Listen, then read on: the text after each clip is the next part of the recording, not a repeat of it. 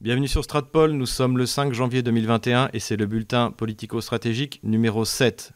Avant de commencer, je vous rappelle que nous avons besoin de votre soutien. Donc en description, vous trouverez les comptes PayPal, le compte Patreon pour les donateurs réguliers, le compte Tipeee également. Je remercie euh, les premiers donateurs sur ces différents comptes, j'espère que ça va continuer. Et puis surtout, abonnez-vous et mettez un pouce bleu. Euh, et surtout, faites des commentaires. C'est comme ça en plus que ça me donne la matière pour euh, faire mes bulletins suivants.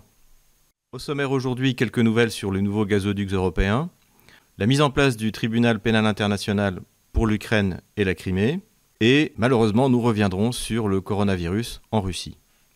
Le 1er janvier a été pour la Serbie l'occasion de recevoir ses premiers approvisionnements en gaz russe, donc gaz qui sont passés par le Turkish Stream et le gazoduc euh, transbalkanique que les Serbes ont appelé Tesla, du nom de l'inventeur serbe du courant alternatif. Cette connexion du Turkish Stream a un poids géopolitique extrêmement important puisque elle permettra à la Russie d'approvisionner en gaz jusqu'à l'Autriche. Rappelons qu'à l'origine, ce gazoduc devait être construit directement de la Russie euh, vers la Bulgarie en passant par la mer Noire et sans passer par la Turquie. Mais l'action des néoconservateurs américains derrière John McCain et l'abandon en race campagne de la Bulgarie euh, par les euh, grandes puissances de l'Union européenne avaient fait que la Bulgarie avait dû dire non à ce projet et les Russes l'avaient construit alors jusqu'à la Turquie. Et c'est une prolongation cette fois du gazoduc qui permettra à la Bulgarie, à la Serbie, à la Hongrie et pourquoi pas jusqu'à l'Autriche de profiter du gaz russe en payant bien sûr un droit de passage à la Turquie. Donc merci encore aux néoconservateurs américains de permettre aux consommateurs de gaz européens de financer l'économie turque. Ce gazoduc est prévu pour transporter en Europe plus de 30 milliards de mètres cubes de gaz naturel. Et en plus de Nord Stream 2, il va être un nouveau coup dur pour euh, le transit gazier, à la fois par euh, Biélorussie, Pologne et surtout, bien sûr, à travers l'Ukraine, puisque d'ailleurs le transit à travers l'Ukraine s'est effondré en 2020. Rappelons qu'il y a un an, l'Ukraine avait signé un accord avec la Russie qui permettait jusqu'en 2024 de mémoire d'avoir une garantie de volume sur le transit du gaz russe, mais déjà avec cet accord, eh bien, l'Ukraine gagne deux fois moins euh, qu'elle gagnait jusqu'à présent par le transit russe. À terme, le gazoduc ukrainien finira sans doute comme le gazoduc euh, polonais, c'est-à-dire à être mis aux enchères pour euh, des fournisseurs potentiels de gaz.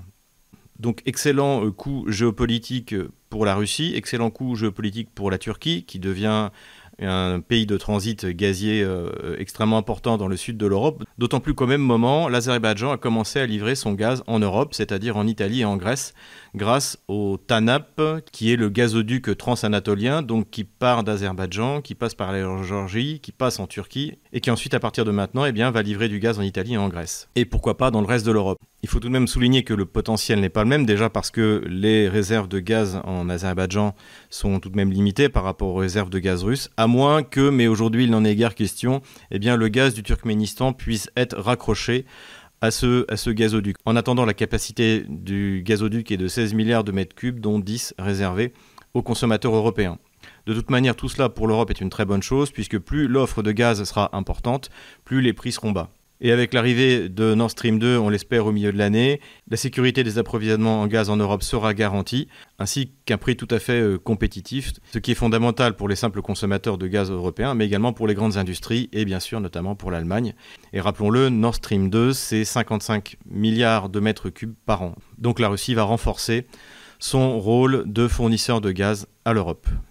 Il est intéressant de souligner que le TANAP, doit respecter les réglementations qui ont été mises en place par l'Union européenne à la base pour se poser aux livraisons de gaz russe, en imposant notamment un accès tiers à un gazoduc. C'est-à-dire que même si vous construisez le gazoduc, eh d'autres euh, fournisseurs de gaz doivent y avoir accès. Ce qui fait qu'en principe, la Russie pourra même utiliser le TANAP à hauteur de 10% de sa capacité. Une fois de plus, le serpent de l'Union européenne se mord la queue. Les médias ukrainiens et nombre d'hommes politiques ukrainiens se sont réjouis de la mise en place d'un tribunal pénal international pour l'Ukraine et la Crimée. Donc ce tribunal international avait été demandé à l'époque par l'ancien président Poroshenko et le processus de mise en place a pris un certain temps. La question est de savoir si les hommes politiques ukrainiens qui ont été responsables de la guerre et des massacres dans le Donbass et sur le Maïdan ont raison de se réjouir de cette décision et rien n'est moins sûr. Pourquoi? Eh bien, tout d'abord, l'Ukraine a demandé ça pour essayer de faire comparaître des responsables russes devant le tribunal pénal international. Or, la Russie ne reconnaît pas ce tribunal pénal international et désormais, depuis les modifications constitutionnelles, aucune juridiction dans quelque domaine que ce soit n'est supérieure à la loi russe. Donc en fait, le tribunal pénal international va uniquement concerner eh des hommes politiques ukrainiens, des responsables politiques ukrainiens.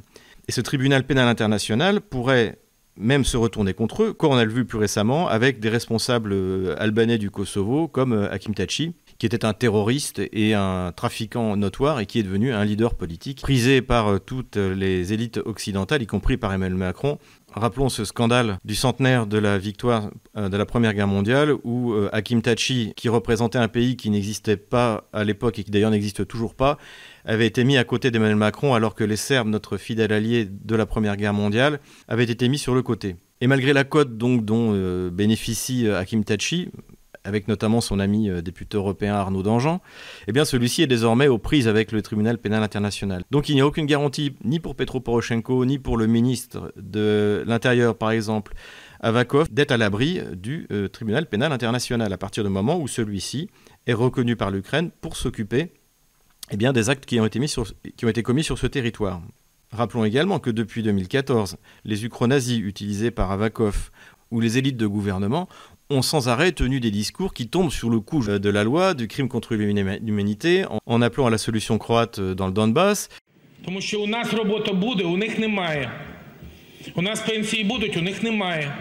У нас піклування під дітей, під людей, під пенсіонерів, під дітей буде, у них немає. У нас діти підуть до школи, до дитячих садків. У них вони будуть сидіти в підвалах. Donc tous ces gens-là qui ont revendiqué même les crimes de guerre eh bien, pourront être soumis à ce tribunal pénal international qui n'aura aucun impact sur les élites russes. Et rappelons également que comme l'avait souligné dans une de nos interviews Madame Nikonorova, donc ministre des Affaires étrangères de la République populaire de Donetsk, les organes judiciaires de la République populaire de Donetsk ont rassemblé un nombre considérable de preuves et de dossiers sur les crimes de guerre commis par les bandes armées ukrainiennes sur le, front du Donbass. Donc euh, le dossier n'est pas clos et les élites ukrainiennes ont sans doute bien tort de se réjouir de l'ouverture de ce tribunal pénal international. J'avais décidé de ne plus reparler du coronavirus en attendant la publication des statistiques détaillées donc, qui sont prévues en février 2021. Nous avons été un des premiers médias, pour pas dire le premier, à souligner qu'il y aurait une surmortalité impressionnante en 2020 en Russie, mais qui serait due non pas au Covid, mais aux mesures anti-Covid, notamment le confinement, le fait que eh les maladies cardiovasculaires et les cancers, qui sont les principales causes de mortalité en Russie, n'ont pas été traités euh, pendant plusieurs mois. Et donc j'estimais qu'il valait mieux attendre le rapport détaillé pour savoir de quoi les gens étaient morts, pour pouvoir faire une analyse euh, complète.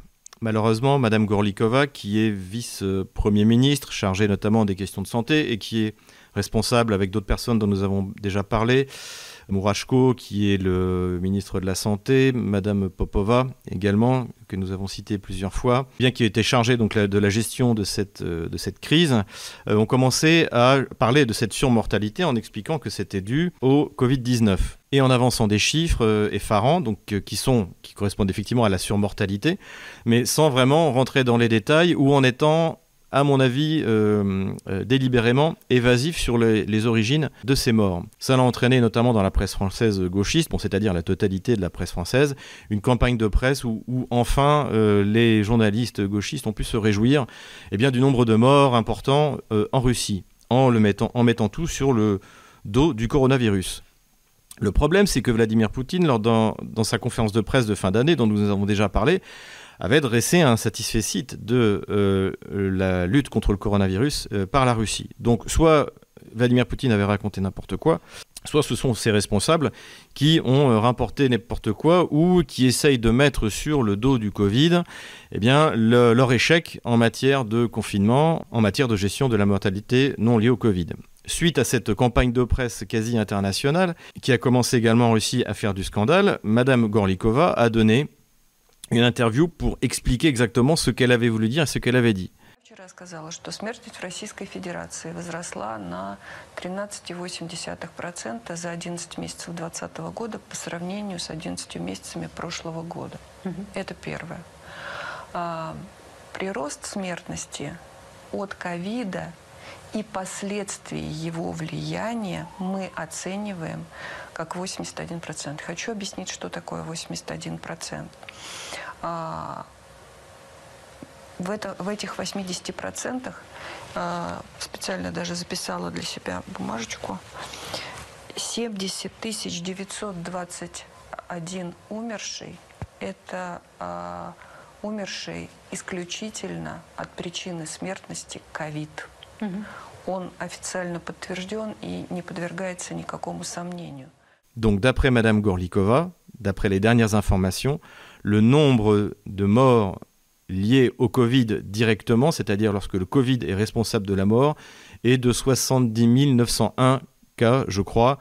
Euh, on en était à la mi-décembre. C'est-à-dire que sur les, euh, a priori, euh, tous les chiffres ne sont pas encore là, 1 600 000 morts qu'il y aura eu en Russie en 2020, le Covid est une cause mineure de la mort.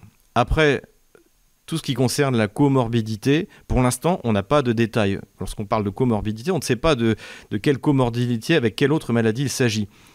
Quelqu'un qui a attrapé un cancer et qui n'a pas été soigné à cause du confinement en avril ou en mai, soit parce qu'il avait peur d'aller à l'hôpital, soit parce que des, hôpitaux, vides, on a vu ça notamment à Sagev Passat, étaient euh, consacrés à soigner le Covid alors qu'il n'y avait pas de patients, eh bien, quelqu'un qui n'a pas été soigné du cancer va mourir du cancer. Et qu'il ait le Covid ou pas, c'est le cancer qui a provoqué sa mort, comme la plupart du temps d'ailleurs, en Russie.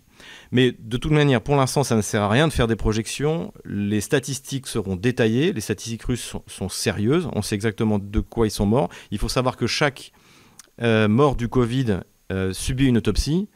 Et de toute manière, il faudra prendre en compte d'autres facteurs, comme par exemple le fait qu'un hôpital qui soigne quelqu'un qui a le Covid a une prime de 200 000 roubles ça fait en gros, ça fait 7000 euros par patient ayant le Covid, même si le Covid n'est pas la raison de son hospitalisation. Un personnel de santé dans les hôpitaux russes qui a un contact avec quelqu'un qui a le Covid peut avoir jusqu'à 25% de salaire en plus. Donc évidemment, euh, si jamais il y a une manipulation sur les chiffres, déjà elle n'est pas le fait des statistiques, elle est le fait que eh c'est dans l'intérêt des hôpitaux et des personnels soignants, auxquels je ne fais aucun reproche, je comprends très bien qu'ils le fassent, parce que comme en France les salaires ne sont souvent pas à la hauteur de, de leurs efforts, exagèrent l'importance du Covid dans le nombre de malades qu'ils soignent tous les jours. Donc voilà, c'est la dernière fois cette fois que je parle du Covid en Russie. Euh, je, je ne reparlerai la prochaine fois que quand il y aura des statistiques fiables, et ça ce sera en février, où on verra exactement de quoi les gens sont morts. Voilà pour aujourd'hui, si cette vidéo vous a plu, n'hésitez pas à nous soutenir, voir en description.